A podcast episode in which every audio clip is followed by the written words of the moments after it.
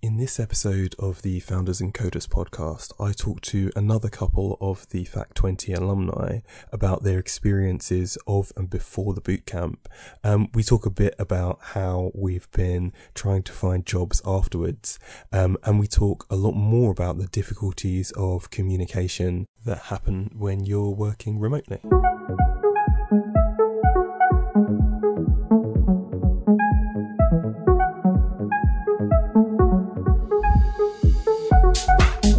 Hello and welcome to another episode of the FAC 20 podcast. I'm your host Azizi, joined today by Ephie.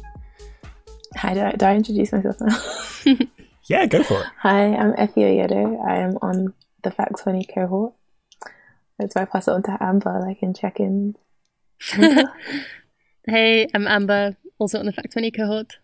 But not for very much longer because this, the week that we're recording in, is our final week of FAC, and it's been a hell of a ride. Um, so I guess oh, so much has happened. Um, in like this final week, how are you how are you feeling about like everything that you've done in the last four months or so, Ephie? Oh, me. Um, uh, I'd say like I'm happy it's ending because I'm tired as hell. But I'm also scared it's ending because then we're like thrown to the streets of finding a job. And that's really stressful.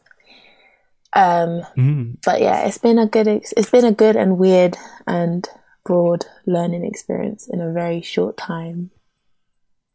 Yeah, it's like a lot to take in very, very quickly. Um, but I don't know. It feels it feels like that has been fairly successful, at least. Um, and how are you feeling, Amber? Yeah, um, I feel like it's weird, you know, it kind of feels like waking up from, I don't know, like the course was so intense that now that it's over, I'm like looking back and being like, wait, what, what did I do? What did I learn? Uh, and like, I know I learned so much stuff, but it's kind of like it all flashed by so fast that it's like we didn't have time to digest what was going on on a weekly basis. Um, so I'm looking forward to like having some time to kind of reflect on everything that we learned and look back on projects. But but you don't have that much time to look back, though, right, Amber? Because despite the fact that we're still in the middle of a pandemic, you have been lucky enough and skillful enough to be the first one of us to get a job. Yeah, so I'm kind of over the moon because I just got in my official offer for a job today, um, which I'll be starting on the 7th of December. So I've got a kind of a short three week break, uh, and then I just get right back into it. Oh, the seventh! I thought you were going to have a little bit more time than that. Even. oh no! No, I'm just diving right back in. But hey, I mean, that's got to, yeah, I mean, that's got to be really gratifying to know that all of the hard work of the last four months is like, has like definitely paid off. Yeah, I mean, I guess we'll find out when I get started. I feel like I got so lucky with this this job, um, and the real test will be how I get on with the tasks that they asked me to to get on with. Um, and how's the uh, job hunt going for you, Ephie? Um, before I answer that question, I just want to explain the off that I did. That is how FAC Twenty congratulates people. It's not. it's not just weird noises. Um, uh, for the search, I say it's going quite well. I'm trying to be optimistic but realistic at the same time. I mean, um, I've managed to get to interviews without the help of FAC, which I guess is a good thing well, technically it was three, and one I was just like today. Yeah, I don't, I, I can't stress for a company I literally know nothing about and don't care for. Um, so I guess it's it's going well, um, in a sense of the situation that we're in and the frequency of apply. But I did apply to like fifty jobs, so I guess it's it's working as it should. Um, hmm I mean, I think like a, a reoccurring theme throughout like the the episodes that I've recorded so far has been the the mindset, the mentality that each of us has, and the value in kind of having the little bit of trial by fire that's the first half of FAC. Um, and yeah, I guess a lot of the kind of growth mindset stuff, um, like the doing a little bit better every time you fail, um, is de- definitely applies to the job hunt as well. Um, I mean, I personally know that my first interview was a complete travesty, uh, but I feel like I learned a lot from that, and the best one, and the next ones have gone a lot better. Um, so yeah, it's like interesting to hear about a sort of that detached and positive mindset that you're trying to cultivate there, Ephie. Going off of that, um, oh, side note, I'm not trying to cultivate it. I have it and I'm trying to destroy it. um, because I am too hopeful and I am too like, yay, everything's gonna be good. Um, maybe it's the Christian in me, I don't know. Um, but um, going off that, I did actually record um, the radical interview, and the one thing I learned from it was just that like I was so nervous that I was so smiley, and I smile a lot, but like I was just like, yo, like relax, like I'm watching it, and I'm like, Ephie, relax. like like it wasn't that obvious. Like it wasn't like the most nervous i've ever been. But i could obviously like i could see myself and just be like oh wow like i need to relax. So the one thing i would definitely take into the next situation uh, the next interview i have is definitely just like they're either going to say yes or no. Like just breathe it's harder said than, and uh, it's easier said than done rather. Like i think yeah it's very you can very much have the knowledge that it's just another job that you may or may not get but like once you're there sitting in front of people for that interview like recognizing that there is a important decision that's going to be made based on like every word that you say it's hard not to you know for your for your adrenaline to start start pumping a little bit for your heart to start racing a bit faster. Um, at least that's what i found today.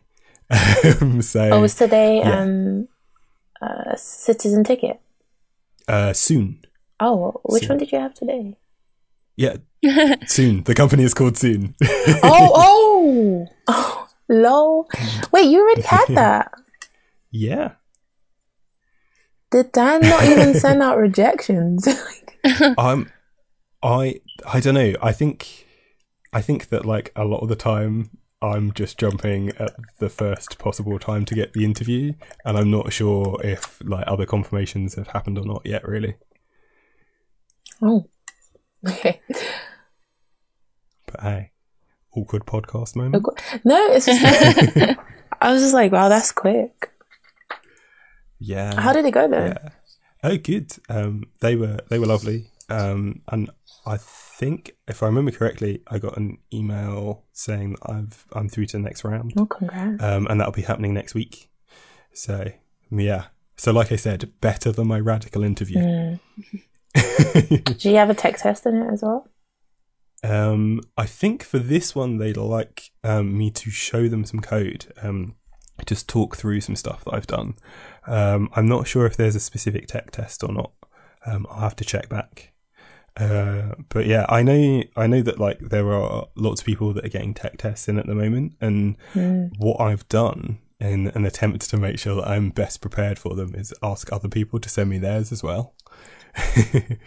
Because yeah, I don't think I haven't I haven't been given any yet, and I feel like for for you, Amber, mm-hmm. like that was an absolute key part of how you got your job offer so quickly was the success there. So like practice makes perfect, right? Yeah, I think so. Like, I kind of got the impression that the, I mean, obviously, I sent in the tech test and then I had quite a long interview with like seven different people. But I kind of got the impression that the they were judging me more based on like for my technical understanding. It was more based on the tech test than the tech questions that they asked me throughout those interviews. hmm But um, yeah, so make sure that I'm prepared and all that.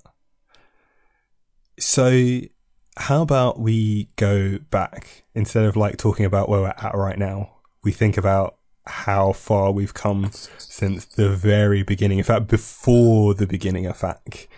Um, I want to ask you guys a bit about your first couple of websites uh, that were made as anything to do with FAC. So, when was when was the last time you looked at your application website page? Even I mean, I Amber. I think as soon as I'd like sent it into FAC, I just n- never looked at it again because it was always like in the back of my mind. It's like, oh shit, that was, I don't know, like even set the second week into FAC, I was looking back on their website and being like, oh, it's it was so bad. Um, yeah, I know exactly how you feel. Um, how about you, Ephie? Um, I actually went through my GitHub to just kind of reorganize it or just delete like empty repositories just because I realized um, recruiters are actually looking through it. Um, and also I show I showed it or I show it when I'm coaching because um, they always want to kind of know like what we did. It's equally as cringe. Um, um, but yeah, it just kind of show how far we've come in terms of like what we can do. I was mm-hmm. actually revising just vanilla JavaScript for the interview I have soon. Um, because it's literally just like vanilla JavaScript Express. And um, it's it's crazy how reliant like my mind has become on React because we work so hard to kind of get our minds around it. Mm. Like to work backwards before to turn back to like vanilla JavaScript is like, ooh yeah, wait, there is something yeah. other than React. it's really interesting how as like those different frameworks and libraries introduced throughout the course like you you get our practice of using the more basic things that we spent all of our time on before mm. like I uh, I personally feel like I really need to go back to using SubExpress sometime soon because I didn't use it at all over the student projects um, and Tech for Better. Mm. Um, so yeah, like just getting picking that up again, making something fresh, um, again would be very very useful just in case it turns up in a tech test. But then I guess most of the stuff that is coming up in jobs is React based stuff anyway. So it's probably no bad thing that we spent so much time on that too. Um, so after that sort of application website, we got into Founders and Coders and they asked us all to make a calculator page. Um, and so because because this is like pretty similar for all of us because we were all just making a calculator i'm really interested to hear how you think you could do have a have a better crack at that now so i mean if you if you had to do that again right now amber mm-hmm. do you think it'd turn out the same I mean, it definitely wouldn't because I didn't make the calculator in the first place. Um, what? um, I actually didn't initially get into Founders and Coders and um, kind of got on a strike of luck. Uh, someone had to drop out, unfortunately. And because I was first on the waitlist, I got offered their spot. But it meant that I actually got accepted onto the course the f- Friday before it started um, and so oh, didn't wow. have time to do any of the of those pre-course materials. Wow, um, I don't know. How, what did that mean then? Like, because I guess like a lot of those were uh, sort of optional things to make sure that we had like a bit more foundational understanding. Um, but like there are a couple of them that seem quite key. So it must have been a bit tougher jumping in, like not having spent all of that extra time like perfecting, well, not even perfecting, learning how to code? Well, the funny story is that when I got my rejection from Founders and Coders, I decided that I still wanted to learn how to code. Um, and so, with a group of a f- couple of other FAC rejects, we started going through the FAC curriculum, uh, just without FAC. Mm. So, when I started, I had already done the first two and a half weeks of Founders and Coders, which meant that it was actually quite a smooth transition so almost the opposite then. Yeah.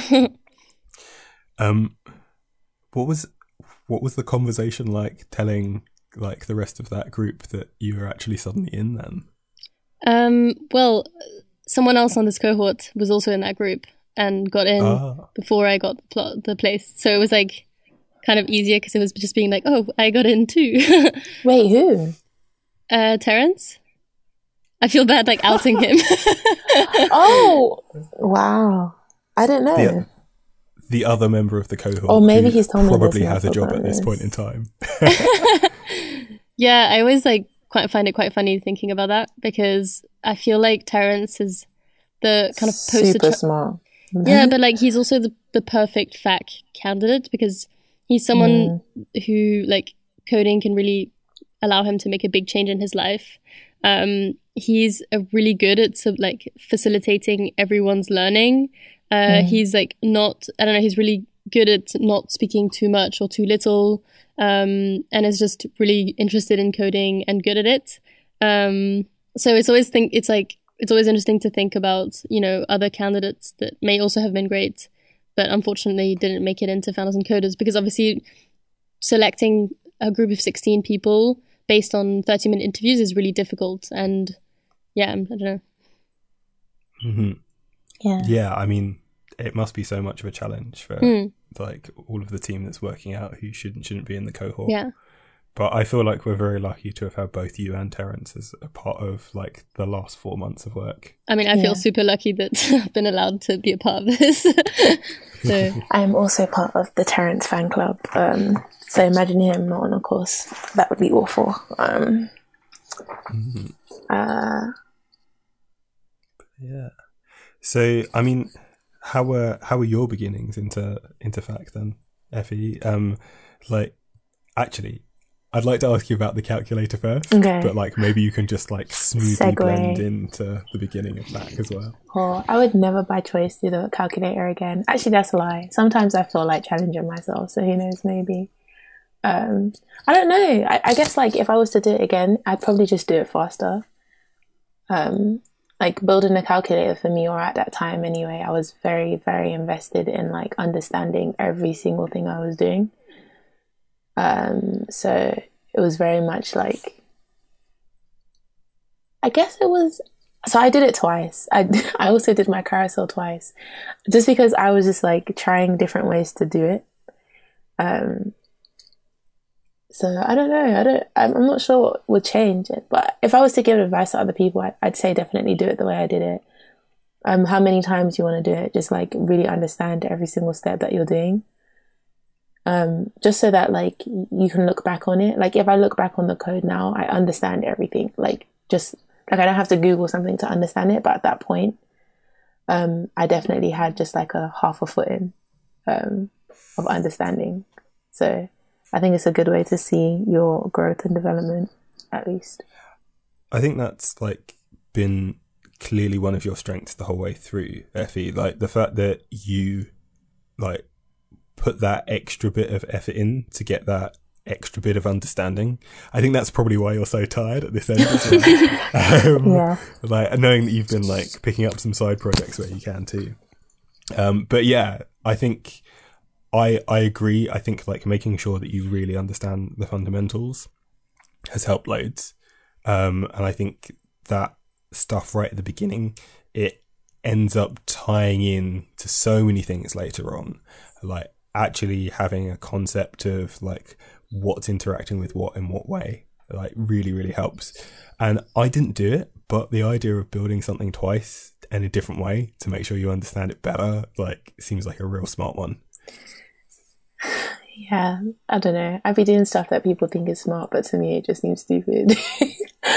but um, I, I, I, guess it is a thing of just like doing what works for you, and also what you have time for. Um, but um, yeah, I don't, I don't, I don't regret the way I did anything through this course. Apart from going back to work, I do not recommend work and do FAC. I do not recommend it at all because I actually think that is what took my energy rather than um, FAC itself. Like, I think I'm mm. still like regaining energy from like two months of FAC and work. Um, Wait, so how many how many hours a week were you working besides that? Um, sixteen hours a week or oh fifteen oh hours a week. so I'd wake up at four a.m. I'd go to work. I'd probably get to work like six six thirty. Then I'd like study and then just a little bit or apply to jobs, whatever. Then I'd start work from seven uh, till ten. Then I'll log on to FAC on my way home, and, and FAC is ten to six. Then I would like if I wasn't tired, I would try and do something and like study or whatever. Um, or if we had projects, then I'd try and work on something and then sleep by eight or nine and up and do it again. I'm honestly so impressed by people that have been working at the same time as doing FAC because it is actually quite draining and they're like pretty full on days. So I just I don't know how you did it. Um, I think it's like uh, Aisha was also working on the weekends at a care home. Mm. Um, and like I yeah, it's just such a superhuman effort. it's really impressive. Yeah, I mean, yeah, it's it takes a lot of energy anyway. So to manage to have more energy to do like a paid job on the side is very impressive. Yeah, I would just Um, say if you can if you can avoid it, just take the four months off. just just like yeah, just focus on back. Um, don't try and juggle it. I understand if like you're in a position where you can't, but like yeah, if there's one advice I'd give, just like no, don't do it. At the same time, like FAC's pretty understanding of the fact that you might need to have another job on the side to be able to get by whilst you're doing it. So, like, if that's how it is, that's that's fine. Yeah, I mean that's why they're looking into this apprenticeship model now, isn't it? So Indeed. there may be support for you to stay at home and still receive a bursary or something. I'm I'm not speaking for FAC, by the way. I have literally no idea how they structure that or how they're going to do it um, at all. But I'm assuming, yeah. Because I remember when I filled out the form for it, it was like, would a bursary or something help you not work during the FAC period, like in the survey? I don't know if anyone else remembers. Yeah, I think the question was more along the lines of would you be interested in an apprenticeship if one was available? Mhm. Um, something like that. Mm. Um, and yeah, and it sounds like um, they've been making good headway into making those happen. Um, hopefully, um, I'll have um, Dan on talking about like what's going on with FAC fairly soon as well, and maybe we can find out a little bit more there. Um, so fingers crossed. Um, so let's go back even further. How did you end up like getting from what you were doing before to FAC, and what was what you were doing before? Ephie, Oh me. Um uh so I did chemistry at uni and then oh, I've told this story so many times now. um so I was at uni doing chemistry. I hated chemistry, didn't want to study it, but I'm Nigerian. Um and the so that's one of the chosen pathways in a Nigerian household and I I guess like it wasn't more of a forced thing. It was just because I was indecisive. I was definitely one of those kids that was like good at everything, but like didn't like anything specifically. Like I like while kids were saying they wanted to be like firefighters whatever, I was just like chilling. I didn't have any headway or like pathway that enticed me. Um so um I enjoyed history, that was about it. Um but yeah, I did a lot of everything. So I was stuck at uni doing chemistry, hating every second of it. The only thing I enjoyed was just like solving problems. Like that was just the one thing that I knew I enjoyed in chemistry. can I can I ask you something, Ephie? Because like it was I I went to university late. Like I I waited until I felt like there was something that I knew that I wanted to do. Like I can't imagine having made it all the way through uni if I didn't know that I was interested and passionate about the subject that I was learning. So how how did you do it? Like how did you manage to keep it keep it up? I guess the trend in my life is persistence. um, I'm just stubborn and very persistent. Like the idea for me was just like, like I would have happily switched courses, and I don't think that would have been a problem for my parents. But because I just didn't have a fixed, like I was, I'm the oldest child uh, from my like biological parents, so I'm just kind of like the guinea pig. So I'm like, so for me, they were just like, I need to be secure. I need to have a fixed job or whatever. And because I, I couldn't come to them with like a, like, do you know what? I really love this. I want to do this. It was just like, okay, you're saying you don't want to do it, but what do you want to do? Um, I would have loved to take a gap year. Um, I, I would, if it, but I feel like there was a lot. I, I preach about this all the time, and I actually considered going into teaching because I think the English. This is going to take us somewhere else, but I think the whole English education system is extremely flawed, and I don't think it helps people that don't have direction at all, and we're forced to make decisions way too early, and we're not. They don't let us know what is out there. Yeah, I mean, I agree. From you know having both been a student and a teacher. Um, and I think, yeah, there's like, there's like a moment around like GCSEs where you're like expected to know what, what's happening next for you. Mm. Um, and like even more so in A level. And it's, you don't know what the world is, so how are you supposed to make that decision? And everybody's telling you that the decision that you make at that point in time It's for your whole is going life. to affect the trajectory of your whole life. and it's not true, but that's what they tell you. So It kind of is what true. else are you going to do? The way the way they force it is kind of true because okay, no, it's true and it's not true. Like if you're stubborn like me, then it's true because you're stuck on that trajectory. But like if you are very happy to restart at any time, then you're free to restart But Ephie, time. do you think you're still on that trajectory then? Yes. yes. I, I feel like things happen to me the way they happen to me because I'm so stubborn that if I didn't give up, I would have been stuck on that trajectory. So I think like it's like the same trajectory, but like a slight nudge to the left a couple times. hmm Cause like I was, I'm so, for me, it was like quitting is the worst possible thing that I can do. Mm. like giving up like what is that? I don't give up. Like that was what it was for me. It was like i can always finish this and then do what i want to do. That was the mindset that i always had because it was just like one it's a waste. Two like i have way more opportunities than a lot of other people in this world. Some people don't even have the opportunity to be receiving education freely the way i am so like a lot of like when i make decisions i have thoughts like that in my head it's like like there were many times I wanted to quit FAC. Really? yes. but then it was like, this is such a great opportunity and it's not a common opportunity at all. And that was literally the only thing that kept me like continuing. But I mean, do you Um, do you feel like if you had studied something other than chemistry, you wouldn't be doing FAC?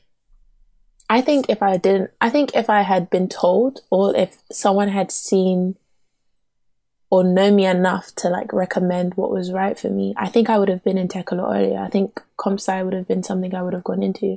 Hmm. Like my obsession is YouTube and I have a lot of obsessions, you guys know. but one of my obsessions is like YouTube and I just love watching study vlogs and like watching people study and I actually enjoy studying and learning. Um, so I think like it was never a thing of like I can't take in information or I'm not good at it because I'd always taken information well. It was just like caring enough. like I didn't, I wasn't in a, a place where I cared enough to try and do well in. Mm. Um, and that was that's why I feel like the education system failed because yeah, like I don't yeah, I just feel like we didn't even have like career advisors or anything. Like we didn't even know what jobs were out there. Like Mm. for us, it was just Yeah, the think- subjects we do in school. That's all we know. We don't even know the jobs they lead to. And the and the problem is that even with those subjects at school, you don't you're not getting the opportunity to work out what your passions are and follow them. Mm. You're just like expected to do those particular subjects to that particular level. Yeah. hmm But um, can I can I maybe ask you one of those points when about one of those points when you wanted to leave FAC? Sure. Um, uh, so a common thing, in fact, I'm not afraid to talk about it, but like, feel free to censor me. um, yeah, I think like 16 strangers and people are, are going to clash, and I even clashed with Azizi. We talk about this quite freely because we we talked about it a lot. Um, but I, I think like I don't think of like Azizi didn't make me want to leave the course. By the way, um, I think me and Azizi were able to like talk it out quite well, to be honest. Um, and it wasn't a crutch against me or a grudge or anything. Um, I mean, I learned a lot from like uh, our scuffles early on. Us couples. That's a nice way to call them. Yeah. Um. I, and then uh, uh, how do I say this? Um, I think me and Azizi clashed because we have a similarity of, of leading. Mhm. Um, and then I won't name names because I won't name names. Um, but like there is uh, a sense of just like um, whew, how do I talk about this? without making it seem like we have horrible people on our calls because we don't. um, I guess it's just. It's yeah, easy. I was going to say it seems like it was when you were talking to me about it before. It seemed like it was a um, separation in perspective, um, and there was like a a distance that like could not be crossed Yes. um, between to develop that understanding, and that made things a lot harder than they needed to be. yes. And then you put it online and it makes it 10 times harder than it should be. Um, Hmm. and then there's Yeah. a thing about tone and character and the way people speak to people and the way people act. And then you put stressful projects on top of that. It just multiplies it by 20. Um, so I think it was a common thing of just like, I, I'm, I'm very like confrontational, but co- the like the comfort, the word confrontational is in itself seen as a very aggressive word. But I'm just kind of upfront. Like I can't, I don't go to bed angry. I don't like to hold grudges. So for me, it's like if there's an issue, I need to discuss it and talk about it straight away, and just have it be done and move on from it. Um, but not every. I'd, I'd say a lot of people in our course are the opposite of me. so a lot of people in our course were um, like they're happy to just pretend it didn't happen, or just let it slide, or just kind of just not talk about it. Hmm And I think a lot of people had the same problems with the same people. But because a lot of more people on our course were that way of just like, oh, do you know what? It's okay. I'll just let it go. It kind of let it happen to other people. hmm and I think I've forgotten what I was just about to say Oh, now. Uh, let's see if I can find it again. Um, I think that like the a really big part of what a lot of us have learned on FAC is not just the technical skills about how to build things, but actually like the social skills of how to work better in teams, especially working remotely. Like the the ways that things can be misconstrued and misunderstood because you're not in the same room. Because um, I mean, I know for me, often often I do like an intake of breath uh, when uh, when I'm about to say something. But when I'm deep in thought, sometimes I decide not to say that thing. So every now and then I just go, hmm. And people were taking that as me being aggravated with them, that as a sound of frustration. I think I am people. I think I was people. um, yeah. yeah, and like learning learning those things and like how to um understand how you might be misinterpreted um Oh. and how to better navigate those spaces is super important. Talking about It's that, because of something like that, Amber thought I didn't like her. Yeah, I was going to mention because we were paired together, we were in a team together in the, the first week. Um, so obviously it was like especially awkward because none of us knew each other and we hadn't even like Mm. had many Zoom calls together. Um, and I just remember that like we just had this whole speech from FAC, you know, about like try to like take into account whether you're someone who's loud or like who speaks too much or too little. And we got Mm. onto this group. And then I think it was like because of this speech that no one was like voicing any preference or opinion. So like things weren't really moving forward. Um, and so I started just like maybe I like I don't know I I kind of you know started saying okay so we should probably decide on this like what do you think and then like everyone would be really quiet um and then like it kind of started snowballing and getting better. And then I just remember at one point like Ephie kind of just she just made this comment like she was like oh so is Amber the the course facilitator? Uh, sorry, sorry no, not cause the, of no no no the like scrum scrum facilitator then. Yeah. and like I had no like it, I don't know I had no preference and I didn't, didn't care but then like it felt like it was like a kind of passive aggressive comment um, yeah, but you'll find out if you found out that I'm not really passive aggressive. I'm more just aggressive. um, no, so th- back at explanation, seeing as like everybody is here that was involved in it, I had just come off of a bad experience with Azizi, so I was just like quiet, and then like they kept ask. I was like a common thing that happens in fact at these facts Zoom fact. It's just like everyone being, I don't mind, I don't mind, I don't mind. mm, So then, like, everyone was like, oh, what role, what role, and who wants to be scrum facilitator? So in my head, it was just like, well, Amber's already leading, so just let Amber be scrum facilitator. But the way I said it, it was just like, yeah, sassy, but that was not Yeah. in my head. I'm just not. I'm not hearing that I've said it that way.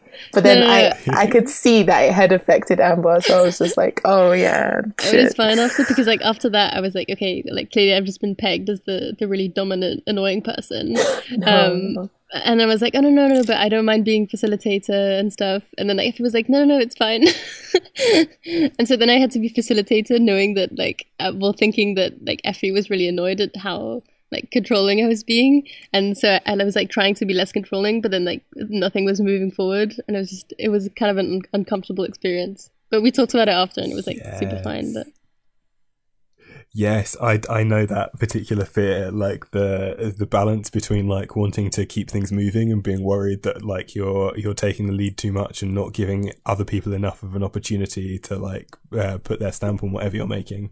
It's tricky.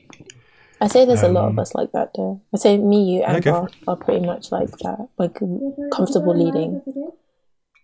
hmm So if no one speaks up, we would more likely just like lead, and then it's. But I think I think No, you and fine. Amber Amber do that quite well, and I, I, I well yeah I think you improved a lot. Uh, initially, I didn't think you did it too well, Azizi, but I think you improved a lot in it, and yeah like like even when me and Azizi were talking, I was trying to get this across to him, but he just thought I was being more degrading. But I was genuinely saying that like I really appreciate the effort that Azizi put into like accommodating how I felt and what I was saying, Mm. even if it was hard to kind of have that conversation at first. And it was made even clear, even clearer when I then had situations with people that were just not willing yeah to kind of take that step towards Hmm. resolution. Yeah, uh, you called it you called it being confrontational earlier, um, and it's it's something that I appreciate as well. Like wanting to confront like the issue that is stopping um, people being comfortable, stopping like work being able to happen smoothly, um, instead of like trying to push it to the side. Yeah, like confrontational, as you said, has like those connotations, but it can definitely be a valuable thing as well. yeah So welcome back then everybody. Um so um did you have something that you wanted to kind of add to that long rolling statement there as well, Ephie? Oh yeah, so I- figured I should give a disclaimer so that we're not like coming across like we have a horrible cohort. Um, we have a lovely cohort. Um, it's just uh, the issues that I personally had are just normal issues and lessons that you you need to learn from in a workplace. People are different. People emote and communicate differently, and it's there are bound to be clashes. And when you put pressure on top of it, people are bound to clash. It does, and my aim is always to resolve it and come to a positive resolution, which I think I've managed to do through the cohort to some degree. Um, but yeah, I just feel like it's important to talk about the negatives as much as the positives and the realities of working online with sh- 16 strangers for 18 weeks. Um, yeah, so that was just a little disclaimer to where we left off. Uh, but now we're going to segue away from there. Oh, the horribles into Amber and how she got to FAC. So yeah, so Amber, what were you, what were you, what were you doing before FAC? Uh, so I actually just graduated graduated from uni. Um, I was doing an undergrad called Arts and Sciences, which is kind of like liberal arts in the US. Uh, it was basically just an undergrad which let me select modules across all of UCL's departments. Um, so I ended up studying a bit of everything and then also nothing at the same time. um, loved it. um, and yeah, I don't know. As as I was doing my degree, I kind of started. I learned a little bit about coding, um, and there were these courses called Code First Girls, which are basically free, kind of one month courses in in programming um, that aim to get one more women into tech. Uh, and I kind of did them because because they were free, and I was like, why not? Could be interesting. Um, and then I'd heard about Founders and Coders uh, before through uh, a blog called 80,000 Hours. I don't know if you know their website. Um, it's like a website that stems, that stems from the effective altruism movement. Um, and it's dedicated to basically trying to help people find careers where they can have a higher impact. Um, and so part of that website has like a blog section, and someone who had done Founders and Coders wrote a blog post about their experience there. And I remember initially reading it and being interested in the Founders and Coders model, but at that time I didn't think I wanted to know learn how to code, so I kind of just pushed it to the back of my mind. And then as I did the, the two kind of Code First Girls courses, um, and just got interested in tech and realized that I wanted to be part of like actually building things rather than you know just being on like the event side or or HR side of tech companies. Um, I started preparing my FAC application, and yeah, that's where it took me. Mm, that's really interesting. Um, I don't know, like the whole effective altruism thing. Um, I think is really rather fascinating. Anyway, um, so I mean, why? What? What drew you in that direction? Like, why? Why was that a blog that you were even looking at? Um, I think effective altruism is an interesting like. They have a lot of interesting ideas about how to think uh, about how you can make impacts in like an efficient way, and I don't agree with like all of what they say.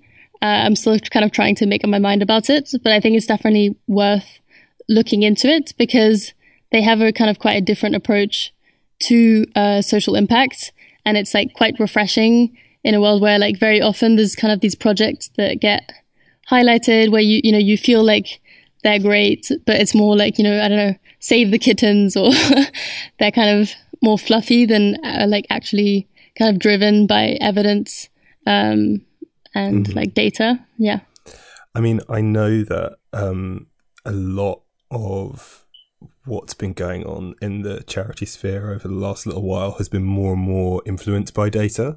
Mm-hmm. Um, and like I, I have a science background, so like that appeals to me quite a lot. Um, mm-hmm. I'm so what what's your thinking? Like where do you where do you find that you agree and where do you find that you differ? Um, I mean, to be honest, uh, like most of what I read, I agree with. It's just that um, because I feel like I'm still quite young and I, I, don't feel like I know enough or kind of have like seen and read enough to make make up like a concrete opinion about it. But I like a lot of the ideas they have. Like, for example, one of the charities that sent out of the movement is called GiveWell, and they're basically a, a charity which assesses other charities. um, and their aim is basically to to help direct money, you know, people that are earning a lot of money and want to give to uh, kind of social impact organizations, but don't have the time to decide, you know, which ones are best or whatever. So this this charity GiveWell uh, basically investigates uh, the charities out there and rate gives them like a rating uh, depending on you know how transparent they are, how much good they can you can do uh, by donating, you know, one dollar or whatever. They also look at how much charity the money actually needs. So there could be some charities that are doing great work, but if they've already got enough funding for what they're carrying out and what they're actually missing is like talent or something else, then just throwing more money at them isn't necessarily going to help and your money could be more useful elsewhere. Um, and the thing that's also interesting is that they allow, they like acknowledge the fact that you can't reduce everything down to numbers and that values actually do come into the discussion. So, for example, like it's impossible to compare, you know, how do you say whether it's better to help one blind person see or like uh, help someone else like walk again or something like that. Um, and so they basically they have this little uh, scale where you can put your own values in terms of like do you you know do you have a preference for like education disability like what you what issues you think are important? And they will like change the ranking of the these charities uh, for you. Mm-hmm. fascinating stuff. Um yeah it's quite a tangent to kind of asking about you but i do like i've been Ah, one of my one of my like driving things for like getting into code is to like be able to earn earn enough money to like start giving significant amounts to charity and like mm. the these sort of like ways of thinking about the effectiveness of giving like is something that yeah like it makes it feel like that money could be put to best use by something that I have a bit of agency with as well.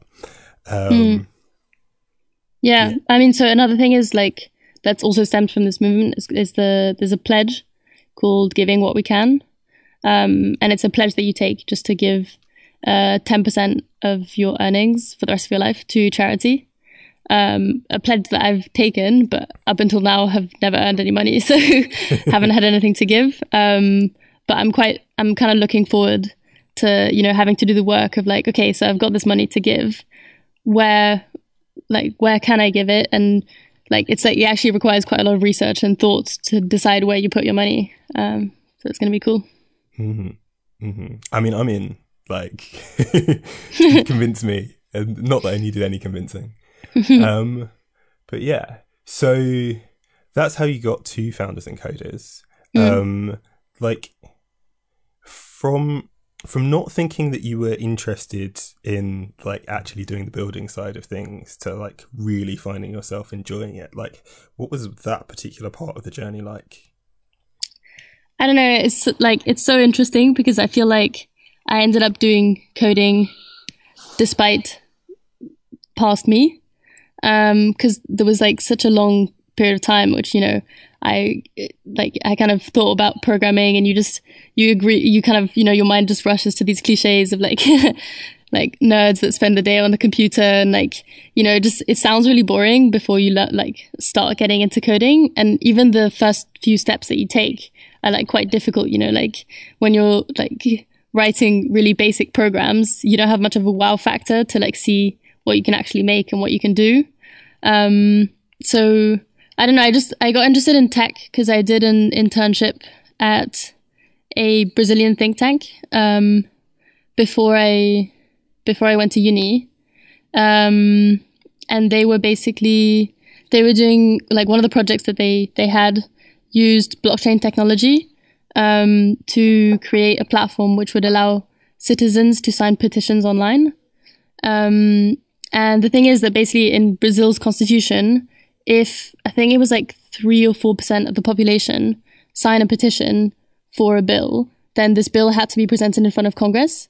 But obviously, like without the use of tech, it's quite difficult to like you know go with a piece of paper or like you know prove like to get these signatures and to prove that they're associated to like real individuals and that the, the signatures haven't been falsified. Um, and so I just thought it was a really interesting project, and because I was 18. I like I was interning there, but to be honest, I like didn't really know how I could be that useful to the think tank. So I just spent a lot of my time there just looking into blockchain and the theory of it. Mm-hmm. And one of the things that I noticed is that like I actually just loved learning the theory of the tech and I just thought it was like it's really satisfying when you've got like tech that works well and when you understand the logic behind it because um, it makes everything kind of really like black and white. You know, you're defining what can and cannot be done, and like there's always these questions of like, oh, but what if? And like for, somehow someone's come up with a solution um, that will make it impossible to like cheat or whatever. Um, and yeah, so then when I got to uni, I joined the Blockchain Society, uh, which then ended up becoming something called London Blockchain Labs. And whilst I was there, because I didn't know how to code, I was kind of on the event side. So just run events for the organization um, and I helped with recruitment and stuff. But ended up getting kind of frustrated, and so left after a bit because I couldn't I couldn't actually join the the labs team. So the labs team were like you know going to hackathons, developing projects, and all that. And I felt that I couldn't I didn't have enough understanding to to like properly assess uh, different blockchain solutions um, or kind of be part of what was really going on. Mm-hmm. It's really interesting that, like, it seems like the way that you've ended up here is really reaching out in lots of different directions and trying to find the things that you find valuable. Um, and you've even done a degree that doesn't really exist very much in this country, as far as I know, and like mm. being able to pick and mix and see what's interesting and what fits you. Um, and yeah, like it seems like there's a there's a lot of strength to being able to explore one's intellect rather than having a plan from the get go and pointing yourself in that specific direction. Yeah, definitely. I mean, because the thing is that actually, if when I look when I applied to Founders Coders, you know, I had to state why I was applying, and I kind of looked back on various things I'd done, and at that point, it was obvious to me like tech is always part of what I've been interested in. Um, but whilst I was doing it, it all seemed kind of disjointed or you know like separate interests. Um, but if you look, for example, at my university modules, even though I didn't select any programming modules, quite a few of them were about. They were like thinking about technology, or I don't know. I did one on science policy, uh, another one on like the governance of emerging technologies, and they're all like really interesting. You know, like taking different pieces of technology and trying to understand where they fit in from a kind of like socio-technical political level. Um, so yeah, mm. I, sorry, I went on. I tend to lose track of where I'm going when I say citizens, but yeah. No, but it's but it's like the thing it's sort of it's sort of the opposite of that stereotype that you described before like it's not just like sitting in front of a computer and like writing code it's understanding that it's part of a much bigger picture that like there's the ability to change the world like from that particular new way of doing things that you find um and i think like perhaps having more understanding of that at large is something that yeah more people in the industry need. Um, mm. Hell's lots of people in the industry have loads of, but I think yeah it's a it's an unhelpful stereotype, and there's just a lot more to what we're all stepping into. Yeah, but yeah, no, it's I don't know, it's it's really interesting because when I did the first Code First Girls course, I honestly had I was like kind of laughing. I was like, you know, this is okay, they're going to get girl women into tech by giving them full one hour lessons and like teaching them how to make a super basic website. Like, yeah, right. Um, and I was kind of like joking about it. And I just did it because I don't know. I always take, if I see an opportunity, I'll do it because like, you know, you never know. Um, but like here I am and it's probably in part because I did that Code First Girls course. Mm-hmm. So I don't think you told us how you got from chemistry to founders and coders, Ephie. Like, do you want to g- give us a little bit of the the space in between there as well?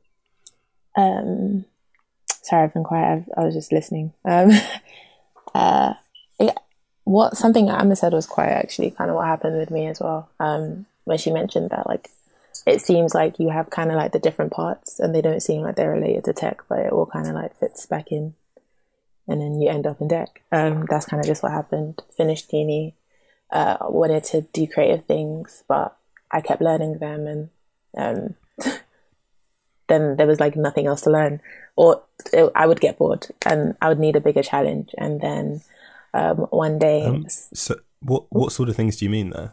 Oh, um, I was production coordinator for a university game show. Um, I did freelance photography, um, so all of that kind of meant I needed to learn Final Cut Pro, the Adobe editing suite, um, which I, I enjoyed. It was just like, like it wasn't like oh I'm snoring and working. No, like I genuinely was enjoying it, but it just like just felt like there was maybe more that I could be doing and something that I found a bit more interesting than what I was doing then. And I, I still love photography. I still do it. Um, I still book freelance bookings as well. Um, but at that point, I was just like, and I was like working hospitality as well. I was in hospitality apprenticeship as, aside all of that. Um, and I, I, hated hospitality like anybody who does hospitality does. I don't think there is anyone that works in hospitality that genuinely enjoys it. And if you do, then like you're rare. Um, so actually a customer came in one day and, um, she, I just told her that her outfit was nice because I just have this thing where like I just I just need to like if you look cool, I feel like I need to tell you because then I'll never see you again, and then you'll never know that you looked cool. I don't know. I just have that thing. So I was just like, you look like really cool. Like I literally just said it to her, and she was just like, oh thanks. And from there, like she told me that she was working in like data management, but like more the admin side for a company that was above our shop, and that she was actually looking into tech. But her friend, who is Banner, who's actually my employment mentor now, what are the chances? um, was doing founders and mm-hmm. coders. Like, um, so then she like gave my number to Banner, and Banner literally sent like, like, like ten paragraphs, like not an exaggeration, literally of information and resources. I don't know what made founders and coders stick out to me. Probably maybe because that's what she was doing. But I was just like, oh, cool. let me see, th- let me look into this. So then I literally was doing the stuff online just like for like a, a day or two. Then I went to the workspace for one of the things and I was like, this is cool. And then, um, yeah, I was just like, how long to the applications? And they were like a month or two. And I was like, how long does it take people? They were like, six months, four months, three months. I was like, wow, okay. Um, so my aim was to apply for the winter applications. But I was like, oh, let me just try and finish everything in time for the summer applications, submit, and then like worst case scenario, I'll just like go for winter. And lo and behold, I somehow got in. uh, and yeah, that was it. Um, and then Banner became my employment mentor by chance, which is so weird. That's hilarious. But yeah, um, yeah, that's how I ended up here. yeah, I mean, like it's it's a good job you managed to get it in just in time, right? Because like they've had to cancel the Yeah, it literally stays on my mind. I'm just like, wow, God is just a really funny guy. Like, what the hell? Like, imagine if I had just been like, oh, just wait. I'd be waiting till next year. Um, but yeah, my my heart goes out to all the people that were applying to the winter cohort Yeah. and then got told, yeah. Yeah, that need for a delay. It must be, yeah, a It was little all bit meant to be. at least. yeah, but I think it's it's all meant to be. I think like for the people that didn't get in, like there's a redirection waiting for them. Maybe hmm. they're just supposed to take the cohort at a later date, or there's another opportunity waiting for them. So hmm. And either way, we'll still be there to coach them. yes, which week would you like to take as easy? Um, I am all about the first Node week. oh, yeah, you can have very that. confusing, and I loved it. I didn't think anyone's fighting for Node. I, I think you might be wrong. Actually, now, now, do you know? What? Mm, no, yeah, no, I don't want to. I don't want to do Node. I don't think I'd struggle with helping people with it, but I think like I'll just feel like I've now become the abuser with Node from being the victim of Node, forcing it onto unwilling victims. Um, but yeah, think- Node, Node is fine. It's just I think, hard like- the first time. yeah, that the sort of paradigm shift that happens in that week when you go from thinking about like the code doing the thing to like recognizing that there's these separate entities um like the fact that you have a front end and a back end and how they interact with each other is something that you actually have to be considering like not just that code is code wherever it is it does the thing that it's supposed to do. And like i yeah i found that very tricky to get my head around but like once it clicked um it's i mean it's been great fun working And on the it's- back end ever since It's crazy because literally it's the same language. It's just working in two different places, but that was so hard for us to get our head around. Mm. like yeah, that was that was really funny. Like once you look back and you're like, wow, we were really crying, but we hadn't come to React yet. And then oh, we were really crying, but we hadn't come to GraphQL yet. It just gets harder and harder. Yeah, but at the same time, it's so satisfying to to look back on them and and see them as so easy now. Definitely. Like a couple of us did did a code wars yesterday, and like we did it so quickly, and we were just thinking about when we when we applied to founders and coders, we literally like spend so long trying to solve these. Mm. So it's just practice. we have a lot more practice ahead of us. but that's the excitement. I don't know. I feel like Code War still ta takes the same amount of time. I'm like, whenever I've gone back to something, I've been frustrated at how long it takes me because I've been hoping to have got faster at it. But yeah, I think, I think like I think it depends. I was on trying to ones do everything such a. Oh, sorry, what was that, Ephie? I think it depends on the ones you're trying. Probably. Yeah. Probably. yeah, I do remember spending more than a day on one problem um, during. The Um, 20 the minute rule is application easy. After 20 minutes, ask for help or move on. Come on. Yeah. What has fact taught us? I'm joking. Um, but hey, so so what's next for both of you then? Amber.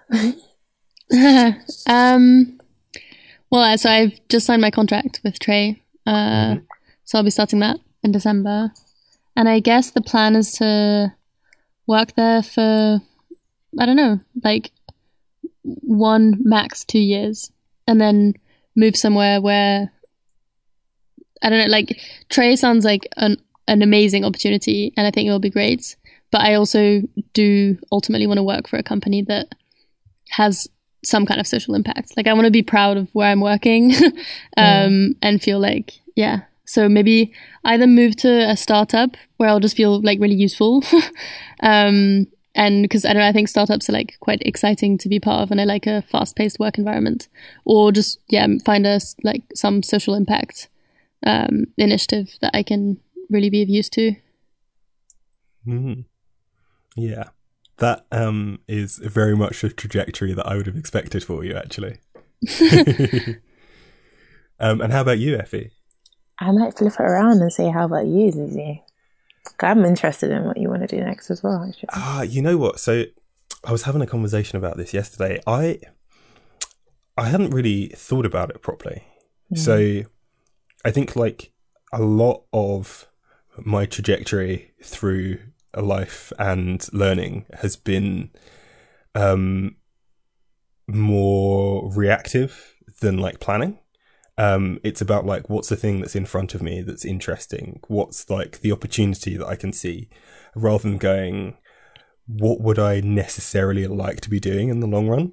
Mm. um, like i knew i guess like the most that i've ever planned is that um, i plan to stop teaching and learn code. But i didn't know in what way. I didn't know what sort of development i wanted to do. Um, and like founders and coders was just such a good opportunity that i couldn't say no so like now I'm done and I have these skills. I don't I don't know what to do with them. so so my my aim is to get a job and to think about it and to yeah, really work out like where would be an interesting place to end up in I don't know, another 5 years say. Um and I think that's probably something to do with like renewables or sustainability, um, mm. or some some sort of research area possibly. But that's as much as I've got at the moment. So how about you, Ephie? I've evaded enough. Um, I don't.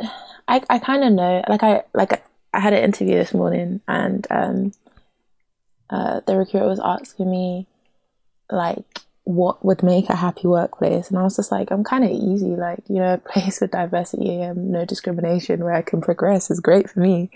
Like i i'm not really like the whole aim of learn tech i think i've said this to Zizi before was just like being able to be somewhere where like my progression was based on my talent and my ability rather than what i look like. And i feel like tech despite its deficit of diversity at the end of the day comes down to how well you can code, mm. um, which I appreciate. Um, but like if I was to dream bigger than that, like I, the end of the day, I love design of all types. Like I think one thing that FAC taught me was just um, enjoying the design, design and architecture of systems as well as just like how it looks. And mm. as I've mentioned before, I really like um, the way everything connects. I like to understand the way everything um, works together. Like this morning, I, I started the CS50 thing and it was just like talking about binary numbers. And like, I don't know, like my brain was just like, oh, that is amazing. Ones and zeros, amazing. Yeah, but yeah, I don't know. Um, a place, my dream company at first was Spotify or Notion or just just the people um companies with products that make people happy um and that genuinely care about their product. Like I want to work for a company where I'm, I'm genuinely invested in the things that I'm doing. Although I also am intrigued by consultancy. um, so yeah, I don't know. There's a, there's a, there's a lot. I also want to teach. Yes, I, there's a lot I want to do. Um, and I just hope that like double my age time by the time I'm 50, um, I would have been able to do all of that. So I think I'm going to be one of those devs that hop companies, like just companies, companies, companies. Mm-hmm. Um, that's not good for employers. They shouldn't hear that part of the podcast. Um, okay. Yeah. I'll never tell them about the podcast. Thank you. Um, but no, but I think a lot of what you said resonates with me as well. I think like the idea of just being somewhere where you are valued for what you're bringing to the team, um, and like, and it's in a comfortable way where you really feel appreciated. There's a really large amount to be said for that. So, I think that's yeah what we're all hoping for to a certain degree. Hmm. All right. So then. Spotify hire me. So on that note, I think this is a good point to end the podcast. So um, that was another episode of the FAC and specifically the FAC 20 podcast, as we're all part of the FAC 20 cohort. Um, I've been Azizi Adiemo. I've been Ethia Yedo. I am Amber Rignall. um, and I'll catch you next time. Bye-bye. Bye. Bye.